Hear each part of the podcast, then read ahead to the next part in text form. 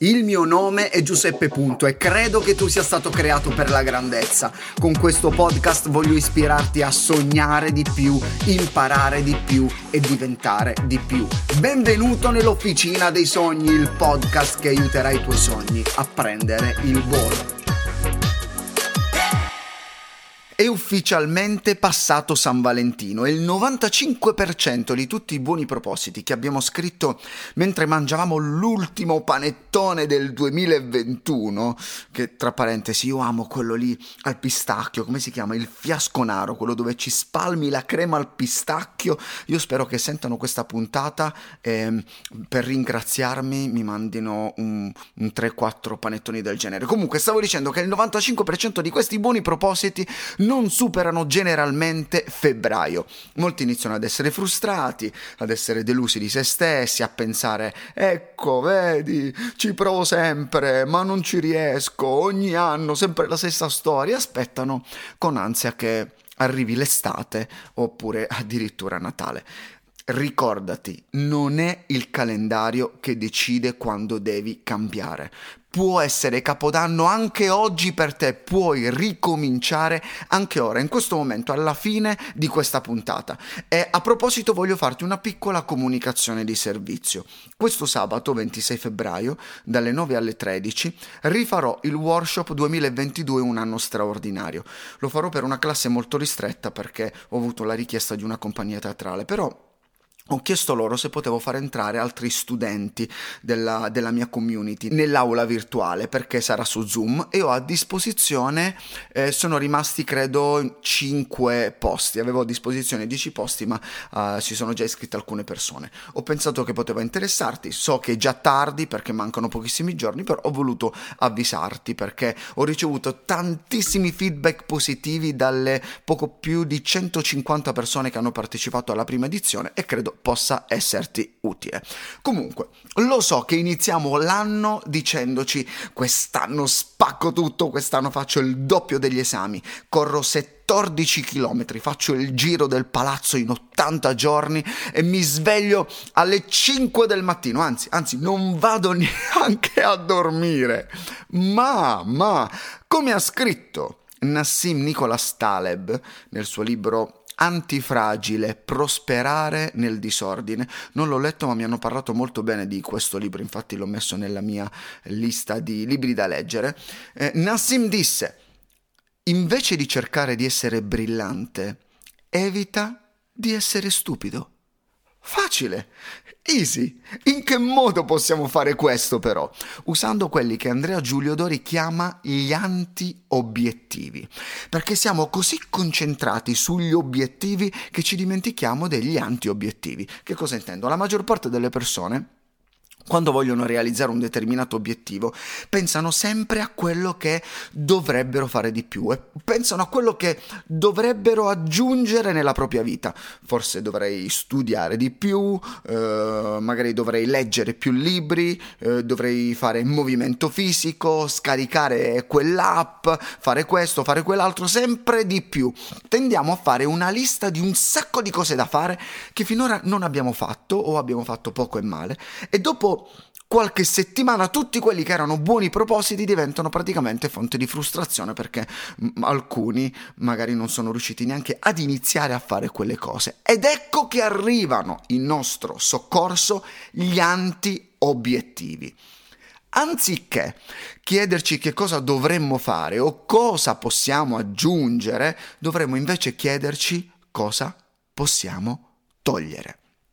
Anziché fare la to-do list, la lista delle cose da fare, dovremmo invece preparare una bella not to-do list, la lista delle cose da non fare.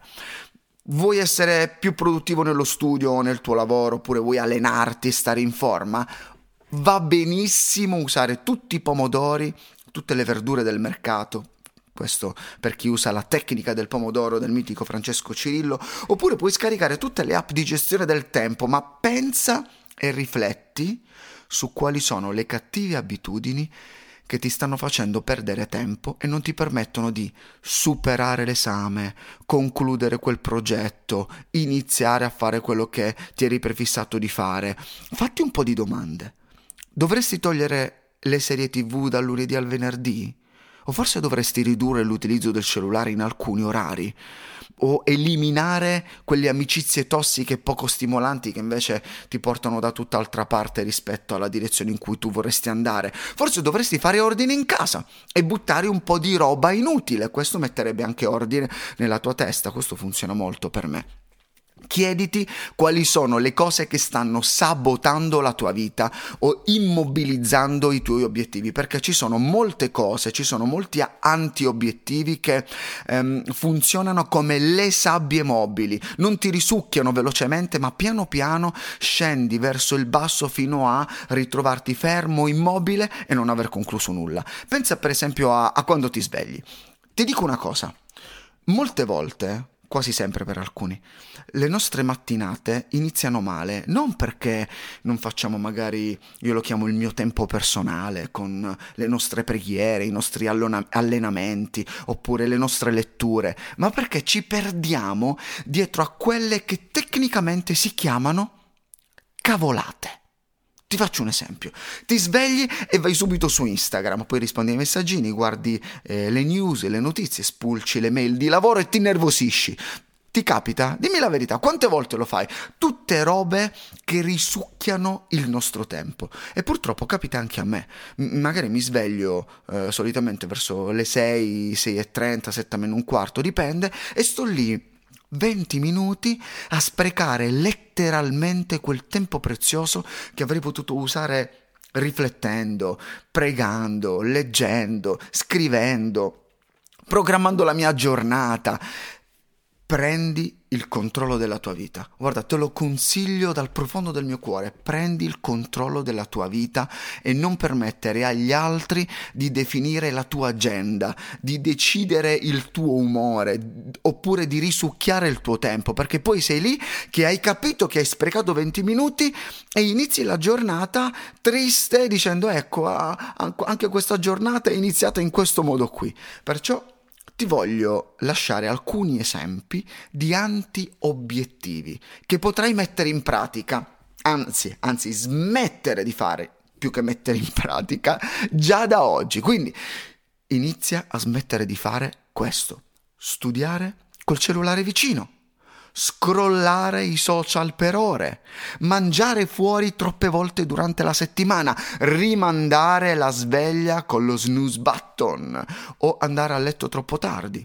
Magari tenere lo smartphone in camera da letto. Io per esempio non lo porto, lo lascio eh, giù perché vivo in un soppalco lamentarti, bere troppe bevande gassate, oppure bere bevande gassate, non dovreste berle per, berle per niente, o stare troppo tempo seduto. Questi sono soltanto alcuni esempi di antiobiettivi che stanno sabotando e boicottando la tua vita. Eliminare delle cattive abitudini e smettere di fare qualcosa è spesso il modo più veloce per raggiungere i nostri obiettivi e ottenere risultati concreti provaci, io l'ho provato e ha funzionato nella mia vita. E dimenticavo una piccola cosa che non ti ho detto all'inizio, se questo sabato hai già un impegno e quindi non riesci a partecipare al workshop live, avrai la possibilità di vedere la registrazione fino a domenica 6 marzo. Dopodiché la prossima edizione del workshop sarà fine anno. Eh, sto già preparando delle cose molto belle e nuove per il 2023, un anno straordinario. Comunque, se sei interessato, scrivimi in direct su Instagram o via mail a info-giuseppe.com e ti manderò il link per iscriverti. E ora, se la puntata ti è stata utile, condividila nelle tue stories di Instagram, magari taggami se vuoi e ricordati che non sono le grandi azioni sbagliate che ci fanno fallire, ma quelle piccole azioni che spesso consideriamo insignificanti. Buona giornata e pensa e scrivi nelle tue note del cellulare tutti quegli anti-obiettivi che stanno rallentando i tuoi sogni. E se ti va, mandameli perché sono curioso di vedere anche che effetto ha fatto questa puntata nella tua vita. Buona giornata e alla prossima puntata.